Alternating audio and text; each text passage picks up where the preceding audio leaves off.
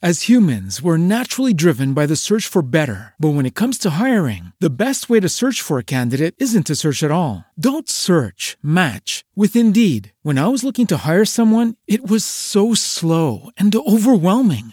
I wish I had used Indeed. If you need to hire, you need Indeed. Indeed is your matching and hiring platform with over 350 million global monthly visitors, according to Indeed data, and a matching engine that helps you find quality candidates fast. Ditch the busy work. Use Indeed for scheduling, screening, and messaging so you can connect with candidates faster. And Indeed doesn't just help you hire faster. 93% of employers agree Indeed delivers the highest quality matches compared to other job sites, according to a recent Indeed survey. And listeners of this show will get a $75 sponsored job credit to get your jobs more visibility at Indeed.com slash podcast. That's Indeed.com slash podcast. Terms and conditions apply. Hi everyone. Hope you're doing great. Um, so I'm I'm back. I'm back with the bang with my next um, next episode of my podcast. It's been a while. It's been a while between my uh, previous episode and this episode. Um, possibly three months or two months. I think two months. Um, to be fairly accurate. So what am I? What am I back with uh, this time? What am I back with? What am I going to talk about? As you guys see, you know we're still in the middle middle of a pandemic, the so-called pandemic. Um, there is still crisis going on. There's still lockdowns. We're still in the midst of uh, protests due to social unrest and everything. So there's a lot of uncertainty going on, guys. There's a lot of uncertainty going on right now. And given all this uncertainty um, and social unrest and, and pandemic, how do you make sure that you know um, you know you're you're cyber resilient? How do you make sure your company is cyber resilient? If you're a security leader, technology leader, or leader of any kind, these days it's it's it's important to be cyber conscious. Cyber attackers are using this opportunity, using this pandemic, uh, pandemic, um, and and social unrest and other crises as an opportunity to to increase their attacks on the companies, on on states, and on nations.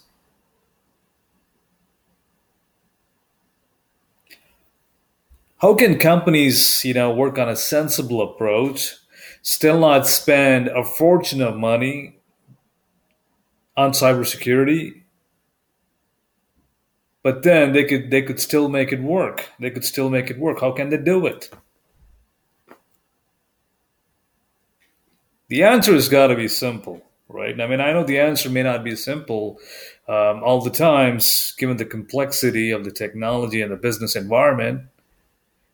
But sometimes it could be very simple if you know where your risks are, if you know what the security risks are.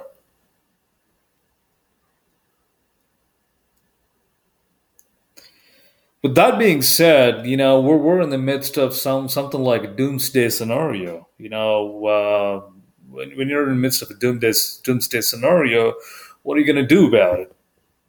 How are you going to make sure your cybersecurity, your cyber resilience is is highly adaptable? You know, respective of the situation, respective of what comes comes your way or your company's way.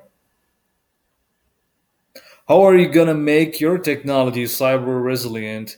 How are you going to make your your company uh, security conscious?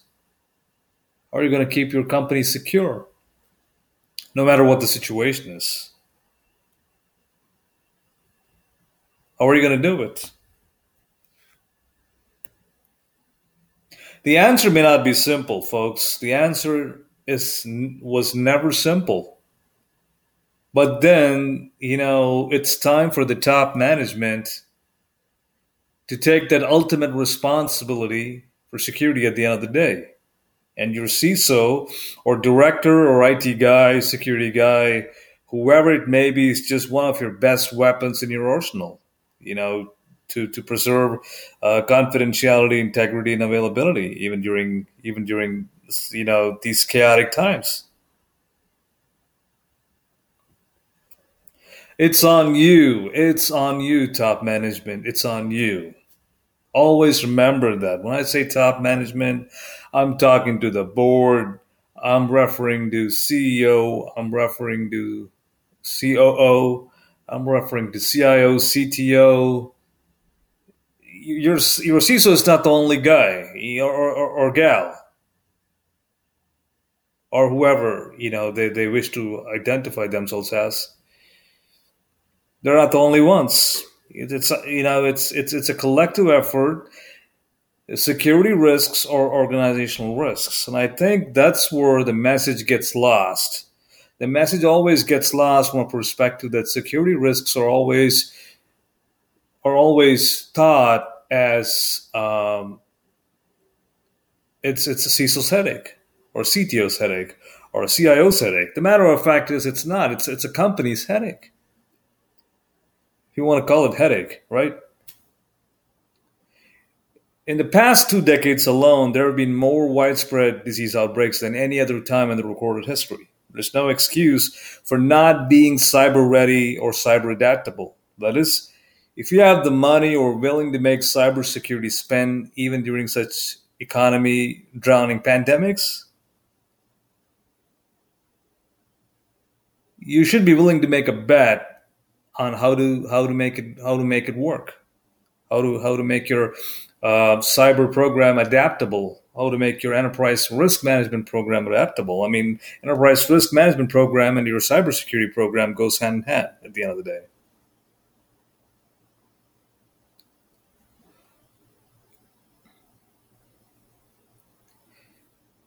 Top management folks as a decision maker need to think about building a highly adaptable, cyber resilient environment, regardless of the situation that may arise.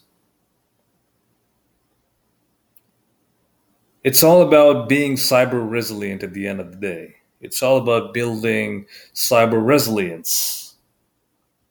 You want to be you want to be able to be cyber ready and cyber adaptable, respective of what's gonna what's gonna come in, in the future.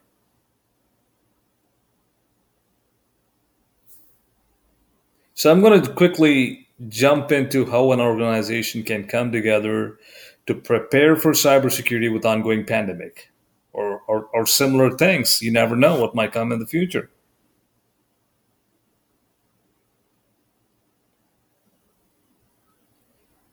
If I'm going to give some recommendations, well, if it's too late to implement right now, at least be prepared for the next or try to implement those recommendations in the future so that you don't end up so that you don't end up like that technology company that had a security issue back in April 2020. Uh, you guys know who I'm talking about.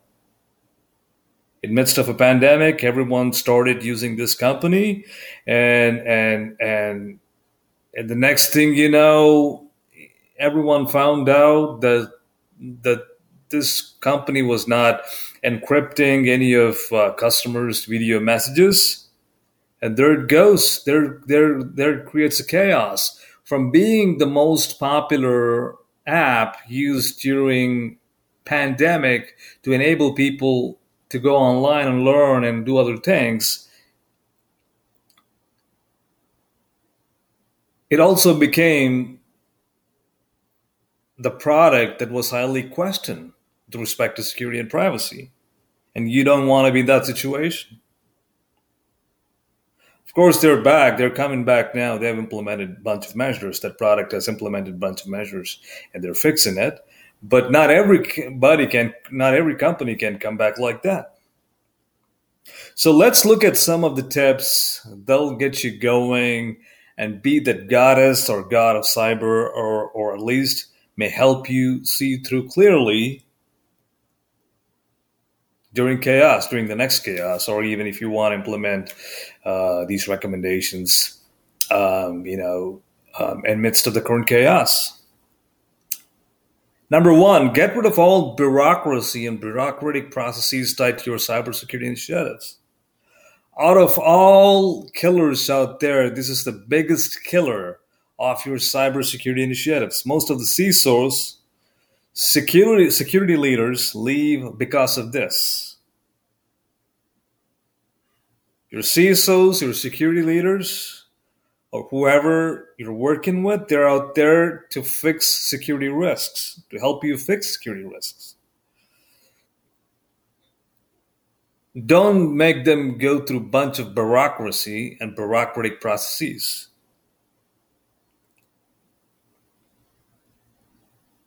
And as I said earlier, most of them leave because of this. You give them a lot of bureaucratic processes and they don't get the necessary budget, plus they're waiting forever due to these uh, bureaucratic processes to get your attention, to get your attention as a top management, to get your attention on the cybersecurity budget.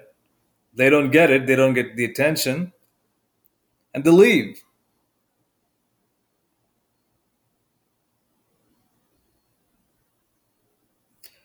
Let me tell you something, top management. The days were data breaches tied to exec pay let me repeat that one more time. I'm addressing this to top management. Unless the day, the day where they're going to tie the data breaches to executive pay as a regulatory requirement across across the world in all countries, it's not far down the road. GDPR already does something similar, and it's it's only going to expand to other countries.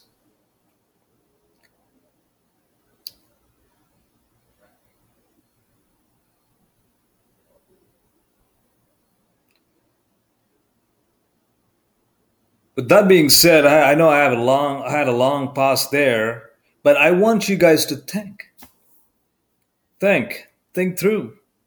If you don't see a radical change, if you, if you as a top management don't see a radical change happening in terms of getting rid of bureaucracy, you're never going to win. You're you're you're not going to win as a top management to mitigate uh, security risks in a timely manner. Your security leader is not going to win. Your CISO is not going to win, and and at the end of the day, you're not mitigating any security risks. You have this false sense of security. Can you imagine having to deal with bunch of bureaucracy and bureaucratic processes in midst of a pandemic? Yeah no one no yeah no one no one wants to no one wants to deal with bureaucracy.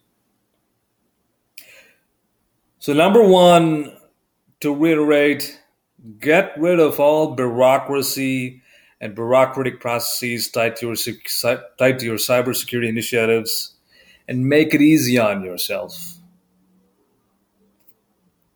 so let's go to number two moving on to number two don't yield to meaningless end users bickering around cybersecurity experience. Now, don't get me wrong. I'll tell you what I mean by that, right? I'm a great believer of providing a great and seamless security experience to end users. However, don't encourage an environment where folks uh, for folks or some end users gang up and say, oh, I don't want to install this multi factor authentication app on my phone because it invades my privacy. Of course, that might be a legitimate concern, but then um, no one is going to just roll out roll out a product like a multi-factor authentication without thinking about end users' privacy in mind. That being said, these type of things must be mandated as part of company policy. Don't give a chance to such bickering and make these things as a mandate as part of your policy. Believe me, it will work far better. Or rather say not just a policy, rather say it as a HR policy. Believe me, it works far better when you say it as a HR policy than, than a security or IT policy. Sometimes it works. It works like a magic. Just say, you know, it's a HR policy.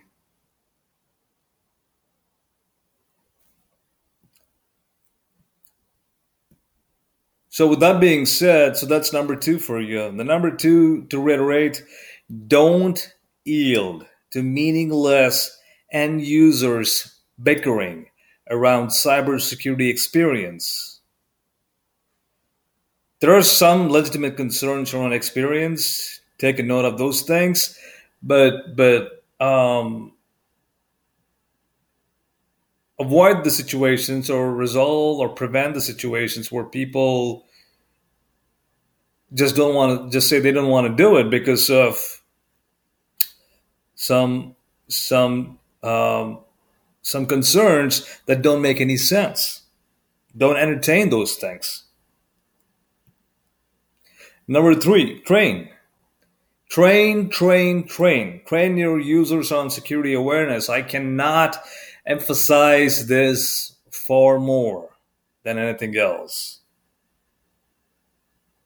Train your users. Technology is not 100%. Technology will never make you 100% secure. Technology was never designed for. Technology was never designed with security or privacy in mind. So never 100% rely on technology. As cliche as it may sound, continuous security awareness of, of your users is one of the best weapons in your arsenal, if not the best at certain times. Create a culture of thinking. Create a culture of thinking. Any email, any email that a user or bunch of users receive that's out of ordinary or unwanted or unexpected as a, as a phishing email or an email with malicious content. Your users may ask, oh, why email? Email is still one of the most widely used productivity apps in any organization, and it's still one of the primary attack vectors used by cyber, attacker, cyber attackers to deliver malicious payloads.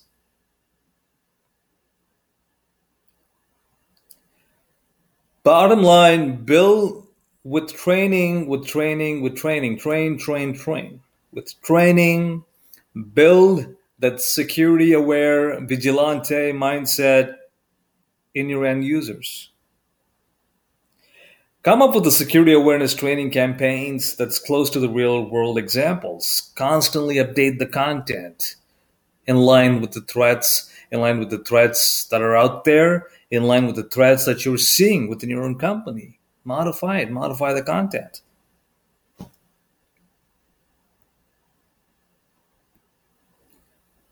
With that being said, let's move on to the next one. Number four, build a resilient architecture. Now, what do I mean by that? Right?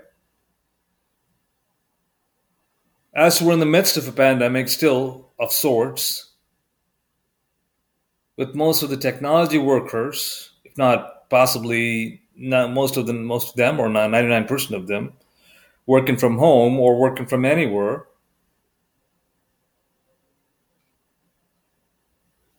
your internet has become the new corporate network.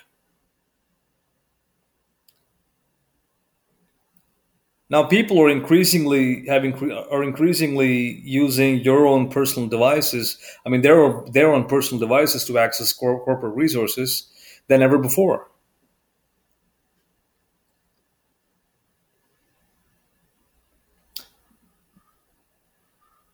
Now that has opened up Pandora's box in terms of attack surface and the possibility of your work from users compromised by cyber attackers easily.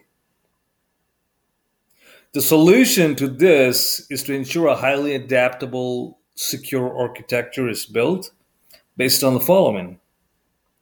Well, to remind you, this is not an exhaustive list, and I'm just going to put, I'm going to give you give you guys some pointers, right? You need to have a highly adaptable architecture, whether your applications are in cloud or data center. Ensure they're accessible via a simple and secure API by your end by your end users as needed. like respective of what device. Um, to put that into perspective, respective of what device I'm using, my mobile phone, corporate phone, corporate um, laptop, my own laptop, corporate desktop, or my own desktop, it needs to be end-to-end encrypted data restricted to only authorized users. If I'm not authorized to view any data, I should not be.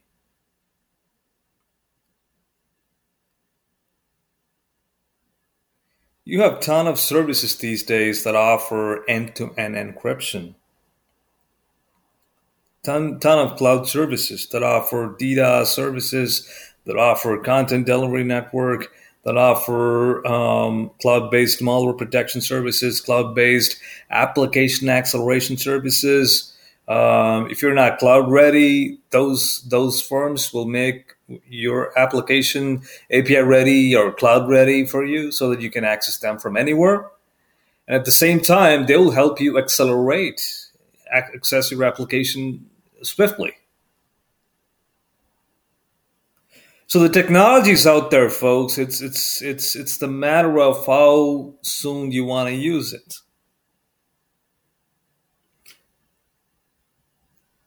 Believe me, it's it's easy to find such secure cloud services or resilient cloud services, given the number of security products or technologies that are available today. When you implement these measures, uh, you're greatly you're, you're greatly reducing the likelihood of a data breach during work from home or during such uh, work from remote or work from anywhere scenarios.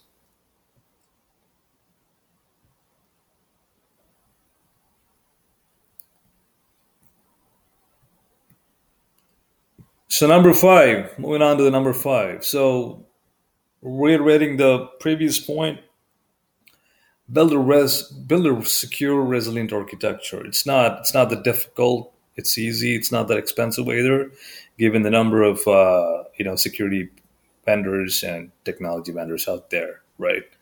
Um, moving on to the next one business continuity and disaster recovery. Now now this is the need of the hour right? How many of us well how many of us are how many of us are guilty of never testing our BCP and DR plans, um, you know, uh, considering a pandemic scenario? How, how many of us just tick the box?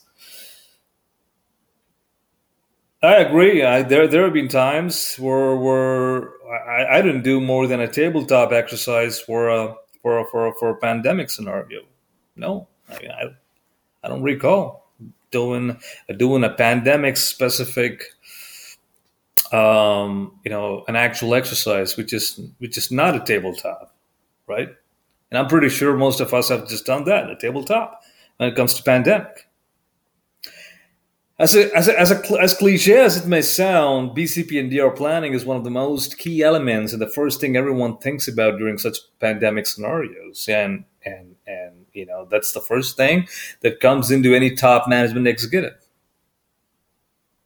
including and or you know your security leaders your technology leaders your ceos your you know your board whoever.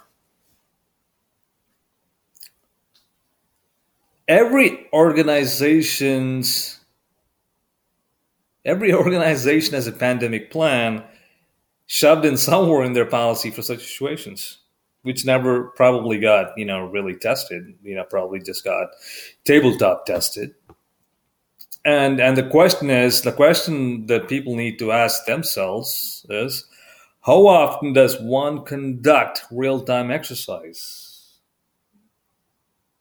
The top management needs to ask these type of questions. Like as a decision makers as a decision maker ask your teams for latest and comprehensive bcp and dr test results that spans all your departments it's it's it's it's not just a security risk, folks. I mean, this is an enterprise risk. If you don't see a comprehensive BCP and DR test results as a top management, as a board member, you should be concerned. You should be concerned. You should be pissed off. You should be frustrated. Most often than not, BCP and DR test results show your organization's maturity in terms of risk management. Review the results, get an independent opinion, and make appropriate invest make appropriate investments in operations, business, and, and other and other areas like IT as needed. As a top management person, get involved as part of that exercise. Ask ask your folks why haven't involved you. BCP and DR exercise should should should should involve at least one or two board board members.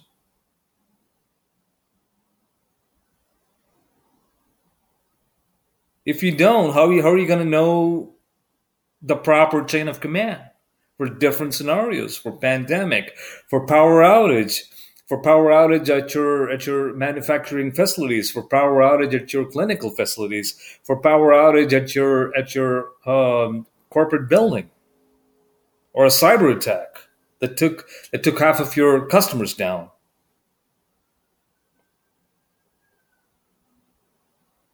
No, the chain of command doesn't start from the CEO going down. The chain of command goes further up during BCP and DR situations. As a decision maker, as a top management, you should be on the BCP and DR chain of command. And that's the bottom line with respect to BCP and DR. So moving on to the next one, enterprise risk management. Now, this is my favorite part part of the talk. This is one of my one of my favorite topics of this conversation.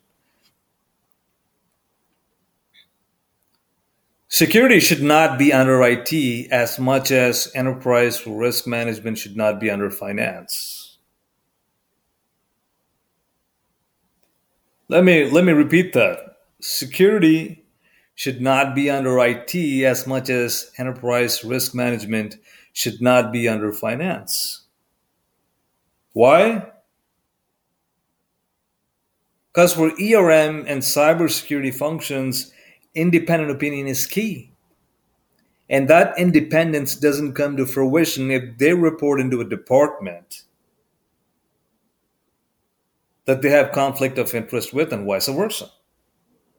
Now, this leads to shoving of any identified risks under the rug of now if security if now if a CISO reports to a CTO or a CIO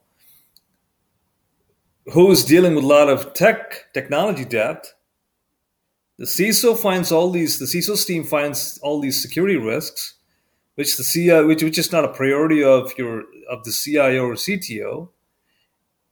And since it's not a priority priority and he doesn't have the money, or he or she doesn't have the money, it, sh- it gets shoved under the rug. Same goes with enterprise risk management.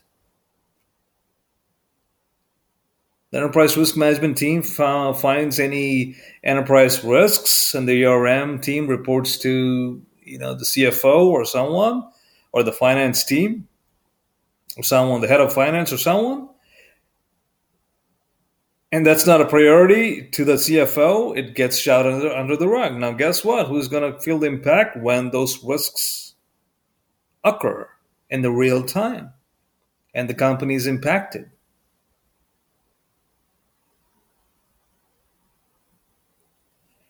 Now, take the same situation during the pandemic. The amount of risks you're dealing with, the amount of risks you're going to find and if you're not reporting to the right person that acts on the that acts on the risks that were found by the security leader or the ERM leader, guess what? Those risks are going to be shoved under the rug, and you're going to feel you're you as a company, you're going to feel more impact than the actual pandemic, and you're gonna you're gonna go under as a company. So, bottom line, as you, as I said earlier, you know, um, make your company cyber adaptable. keep your ERM and cybersecurity functions reporting directly into the ultimate decision makers or the budget approvers of the company. No, when I say budget approvers of the company, I'm not. I'm not referring to the CFO. The CFO is just the manager of the budget.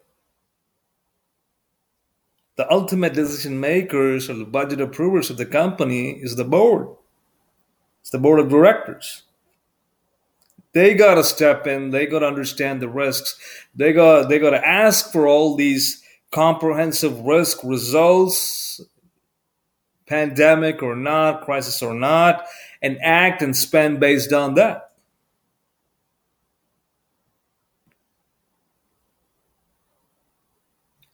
Now, moving on to the next one, and this is also one of my favorites.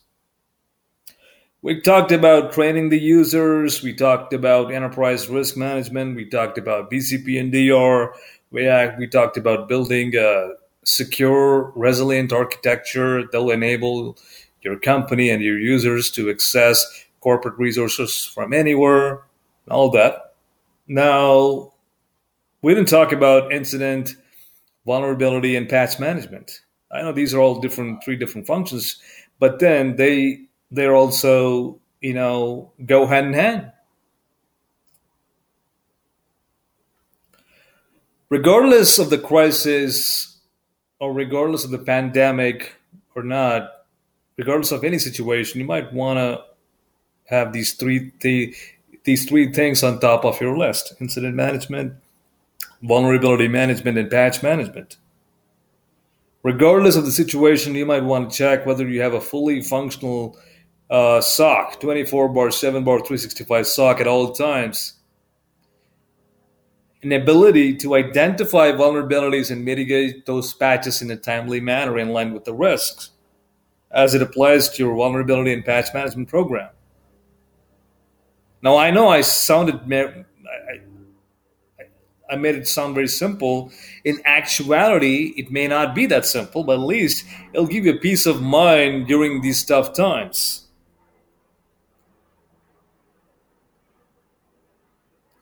For incident management, your SOC, you need to have a SOC. That's the most important thing. A 24 bar 7 bar 365 SOC. A good vulnerability management program. Know where your vulnerabilities are. It could be an operating system, it could be an application, it could be in configurations of your systems, it could be in your architecture, it could be in your design have a program to make sure you know have a, pro- a program or a process that works well in line with the risk. Most of the companies lose their game in incident vulnerability and patch management because there's so much bureaucracy around it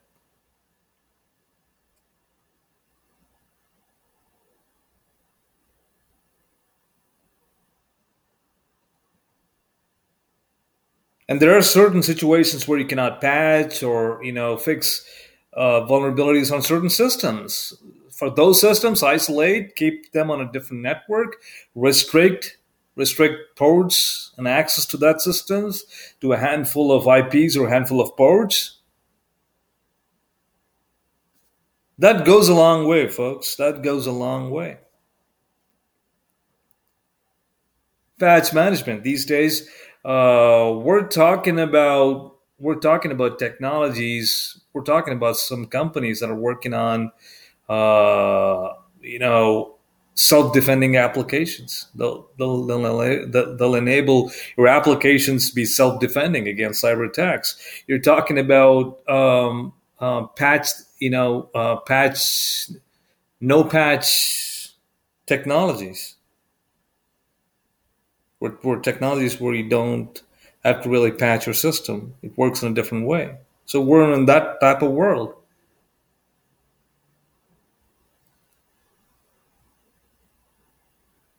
So even if it's not that simple, what I'm saying is given given how adapt how things have changed and how adaptable things have become, change your program towards that change your program for the changing world, for the changing architecture, for the changing environment. It's a cloud first. It's a cloud first world we're living in. Everything we access, almost everything we access, is in cloud. We thought you talk to Alexa, it's in cloud. If you drive one of the fancy cars, one of one of the one, one of the cars, new cars in the last five years, that's technology that's connected to the cloud. Your TV is connected to the cloud your laptop, your the system you use, the services you use, they're all connected to the cloud, all cloud-based services. They're all cloud-based services. Everything you use today for your personal or corporate purposes, 80 90% of them is cloud-based. So plan your incident vulnerability and patch management programs in line with that. It's only going to change further. It's only gonna it's only it's only going to change further eh, in a perspective of it's going to be more more in the cloud. More more api more more more micro apis or more macro apis who knows? The point being you know this is not bottom line this not this is not silver this this list what i just explained the seven points i gave this this is not this is not a silver bullet nor the complete list.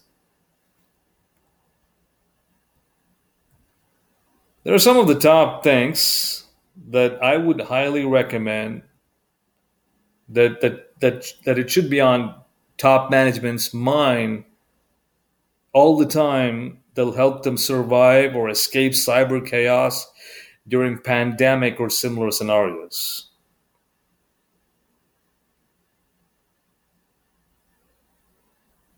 With that being said, folks, thanks for listening to me, and I'll be I'll be out with another episode sooner than later. Thank you, guys. Take care. As humans, we're naturally driven by the search for better. But when it comes to hiring, the best way to search for a candidate isn't to search at all. Don't search, match with Indeed. When I was looking to hire someone, it was so slow and overwhelming. I wish I had used Indeed. If you need to hire, you need Indeed. Indeed is your matching and hiring platform with over 350 million global monthly visitors, according to Indeed data, and a matching engine that helps you find quality candidates fast. Ditch the busy work. Use Indeed for scheduling, screening, and messaging so you can connect with candidates faster. And Indeed doesn't just help you hire faster. 93% of employers agree Indeed delivers the highest quality matches compared to other job sites according to a recent Indeed survey. And listeners of this show will get a $75 sponsored job credit to get your jobs more visibility at Indeed.com slash podcast. That's Indeed.com slash podcast. Terms and conditions apply.